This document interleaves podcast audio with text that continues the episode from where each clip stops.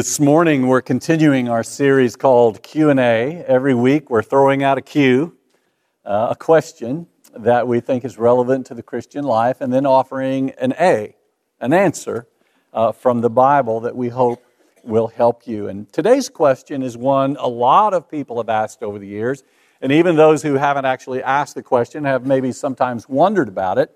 And it's simply this: is going to church really all that important? I know a preacher in Texas who likes to tell a story about uh, uh, a guy he ran into during the week, a fellow uh, from his church that he hadn't seen in a long time. And he said, "Hey, Joe, it's nice to see you. I haven't seen you in church in a long time. When are you going to come back to church?" And the man said, "Oh, preacher, I don't need the church and all the trappings of institutionalized religion. I just go to the invisible church." And my friend said, "Joe, let me ask you a question. When you get sick, do you go to an invisible doctor? Because you don't like the trappings of institutionalized medicine. When your cupboards are bare and you get hungry, do you go to an invisible supermarket? Because you don't like to stand in line. When you do business with customers, do you accept invisible money? Because you don't like to mess with receipts and taxes and that sort of thing." I think those are some pretty good questions, don't you? It's amazing the rationalizations we come up with to try to justify not going to church. "Ah, I don't need church." But is that really true? Do we need church or not? Pretty good question. Well, let's start with a simple statement of logic. Okay, here it is. If the church is not important, then clearly going to church is not important. But if the church is important, then as Christians, our involvement in it is important. Now, wouldn't you say that's a true statement? I mean, if the church is unimportant, then I'm sure God wouldn't mind if we didn't go, because He doesn't want us to get caught up in things that are unimportant. But if the church is important, then as Christians, our involvement in it and our support of it is important. So that's the real question, I think, this morning. Is the church important? That's the question within the question. And I'm not going to answer that question this morning. I'm not going to tell you if the church is important or not, because my opinion doesn't matter. I'm going to let Jesus answer this question.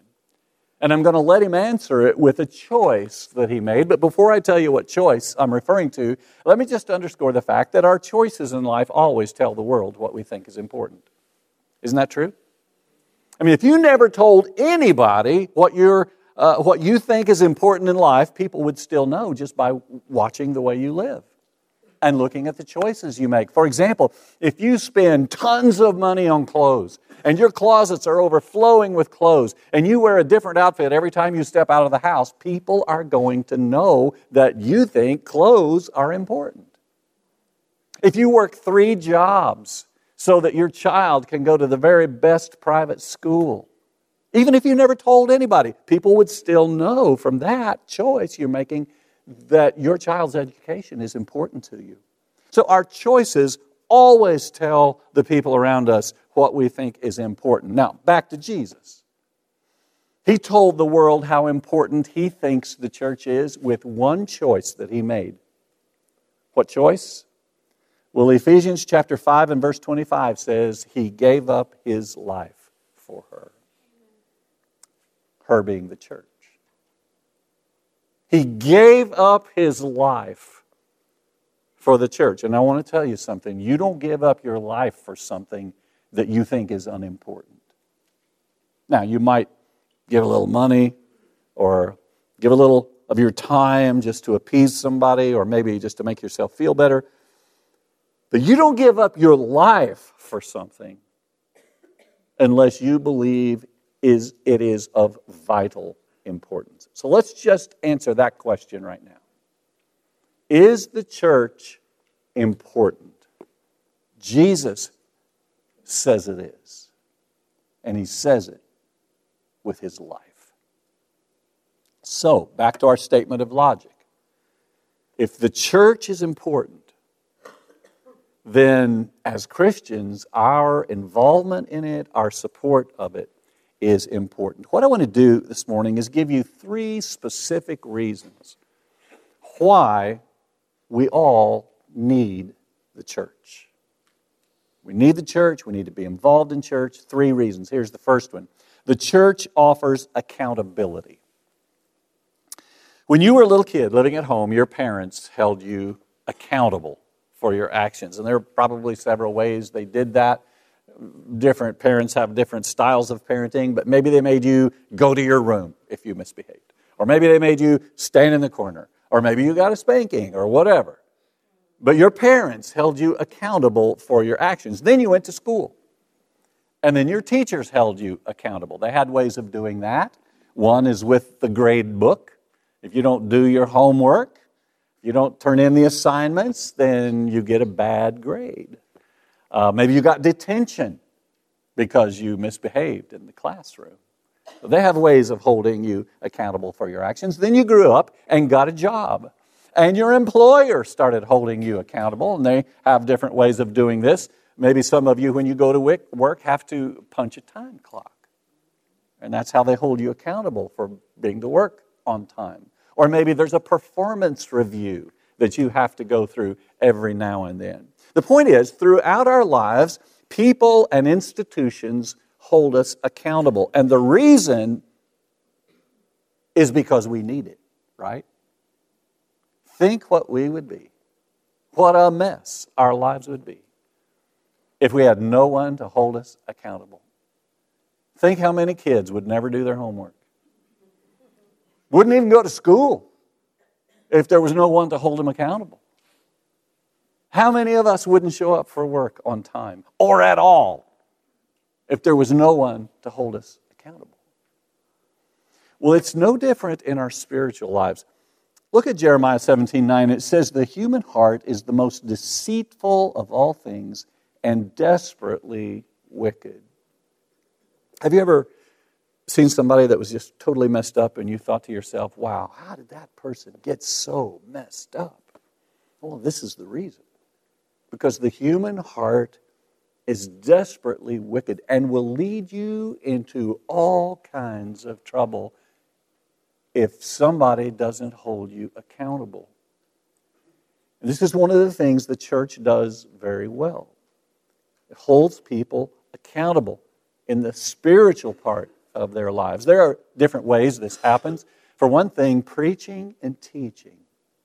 Sunday morning sermons, midweek Bible studies, small group discussions. When you're involved in the church, you're constantly being reminded through preaching and teaching of what's right and what's wrong, what you should do, what you shouldn't do. And if you walk out of church some Sunday morning feeling guilty because of something I've taught you from the Word, that's the Word holding you accountable for your actions.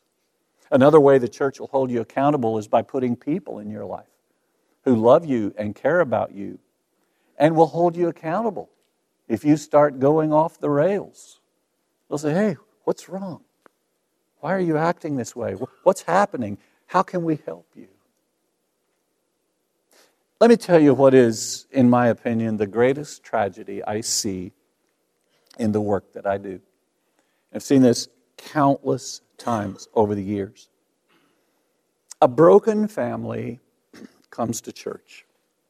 And I say broken. Maybe the family is still intact, but there's there's lots of dysfunction in the family. Maybe the mom and dad's marriage is hanging by a thread. Maybe the kids are out of control. Maybe there are financial problems. Maybe there are deep-seated resentments in this family. But they're looking for hope, so they come to church.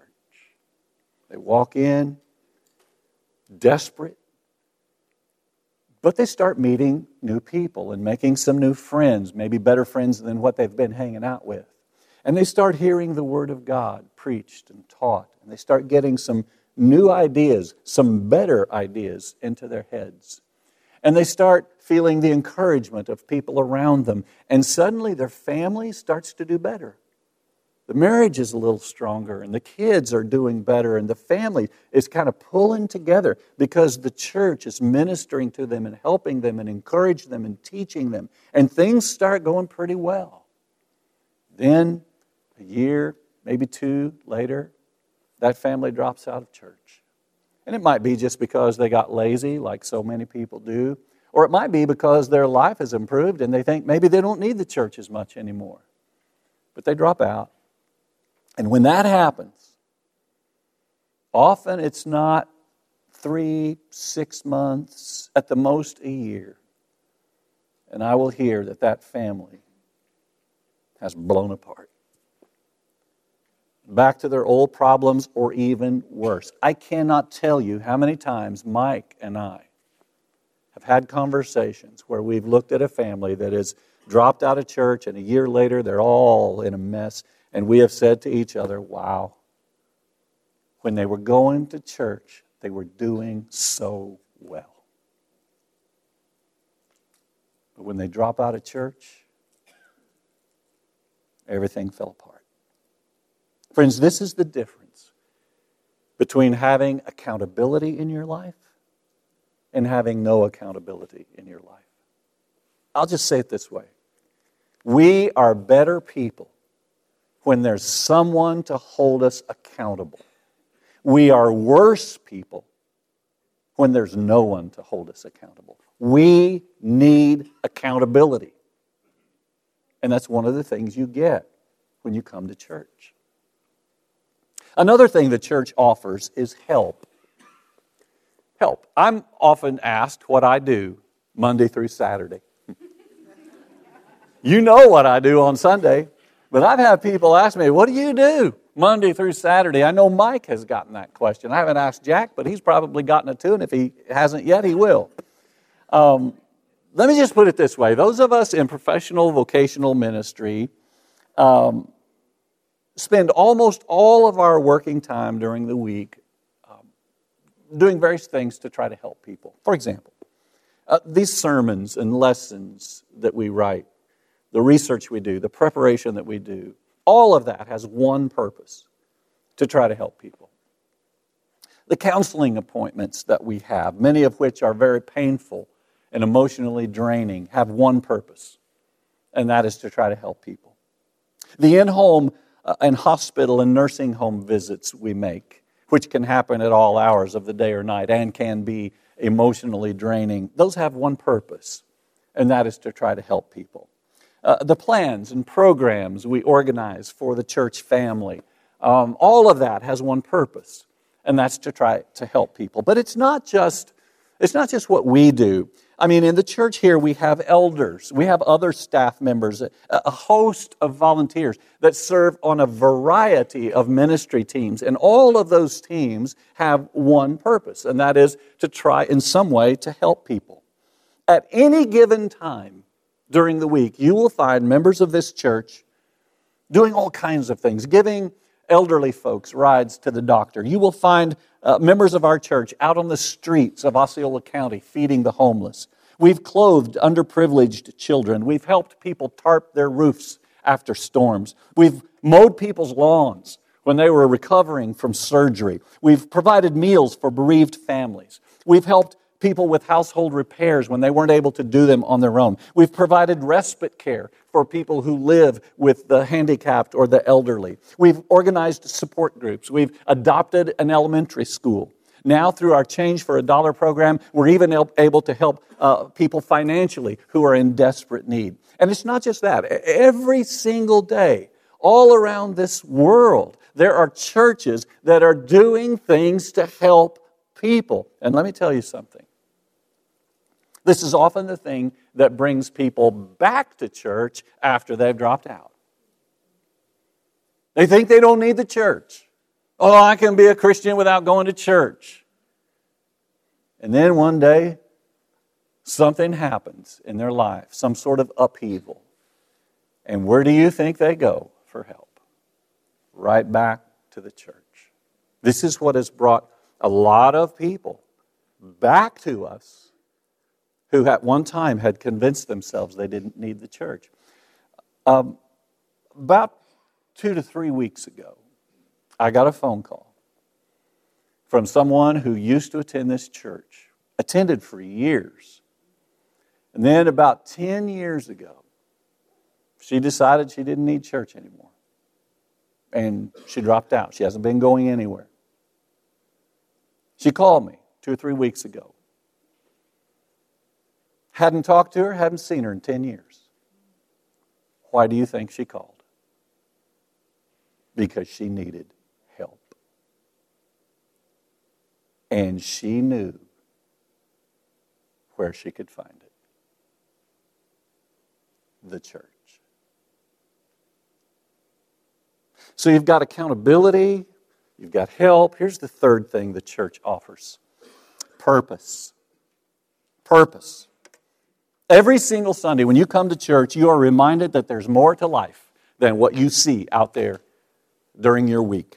There's more to life than your job. There's more to life than working to try to get that next promotion. There's more to life than cleaning house and preparing meals. There's more to life than getting your kids to soccer practice or to dance class. There's more to life than paying bills and, and buying groceries. There's more to life than binge-watching Netflix. There's more to life than sitting around all day playing video games. These things provide a routine for your life, but they do not provide purpose for your life. And there are millions of people doing all the things I just mentioned. And yes, they have a weekly routine, but they don't have purpose. A lot of these people that are so busy with all the kinds of stuff I just mentioned, oh yeah, they're busy, but they feel empty. Because they don't have purpose. They're like the, you know, the mouse on the treadmill or the hamster running, running, running, running, but just never getting anywhere. But when you come to church, you're reminded, like right now, you're reminded that there's more to life than the daily grind. For example, Colossians chapter three, verses two through four, which says, think about the things of heaven, not the things of earth. For you, now look at this line here. It says, for you died to this life, and your real life is hidden with Christ in God. And when Christ, who is your life, is revealed to the whole world, you will share in all his glory. And when you hear a verse like that, you are reminded that there is more to life than your weekly routine. There's a whole spiritual dimension to your life that transcends the weekly grind. And you begin to realize that if you start investing more in that spiritual part of your life, you start investing more in your relationship with Christ, your life begins to have more meaning and more depth. The richer your life becomes because you have a purpose. You're living for something beyond this world. You get that from the church. You don't get that anywhere else. So, we've got accountability, help, and purpose. Three things everybody needs. Everybody needs these three things. Accountability, help, and purpose. Which should underscore the importance of going to church. Even so, there will always be people who will say, I don't need the church. I can be a Christian without going to church. I think it's interesting that those people never say, I can be a student without going to class. They never say, I can be an employee without going to work. They never say, I can be a soldier without reporting for duty. They never say, I can be a coach without showing up for the games. They never say, I can be a truck driver without ever delivering a load. They never say, I can be a sailor without ever setting foot on a boat. And the reason people don't make those statements is because they're stupid. All of those statements are stupid. Can we just be honest today? They're stupid comments. Nobody would say those things. But when it comes to church, all of a sudden, stupid becomes smart? No. No, it doesn't. Don't be fooled when people try to tell you you can be a Christian without going to church. I know the Hebrew writer wouldn't have been fooled by that. Um, Hebrews ten twenty-five, most people think Paul wrote it, says, "Let us not neglect our meeting together, as some people do, but encourage one another, especially now that the day of his return is drawing near." People who promote the notion that you can be a Christian without going to church, they cannot support their position from the Bible. They can only give you their opinion. See, the thing is, the New Testament promotes the church. It promotes the church. It makes the church out to be the biggest of deals. For example, the New Testament tells us how the church got started. It tells us how individual congregations were planted. The New Testament tells us how those congregations were organized and led. It gives us qualifications for church leaders. The New Testament tells us what churches did to minister to their communities and how they impacted the cities and towns they were in. It tells us that letters were written to these churches to try to help them, and we have those letters and we study those letters. The New Testament gives us the exact words Jesus spoke to some of these churches. The New Testament tells us that the church is the body of Christ. The New Testament tells us that the gates of hell will not never prevail against the church. And the New Testament shows us vivid images of Jesus hanging on a cross to give his life for the church. So don't tell me the church is not important. Of all the questions we will answer in this series, Q and A, this is the easiest one to answer. Does it really matter if I go to church? Yes, it matters. Let's pray. Father in heaven, help us to understand what an amazing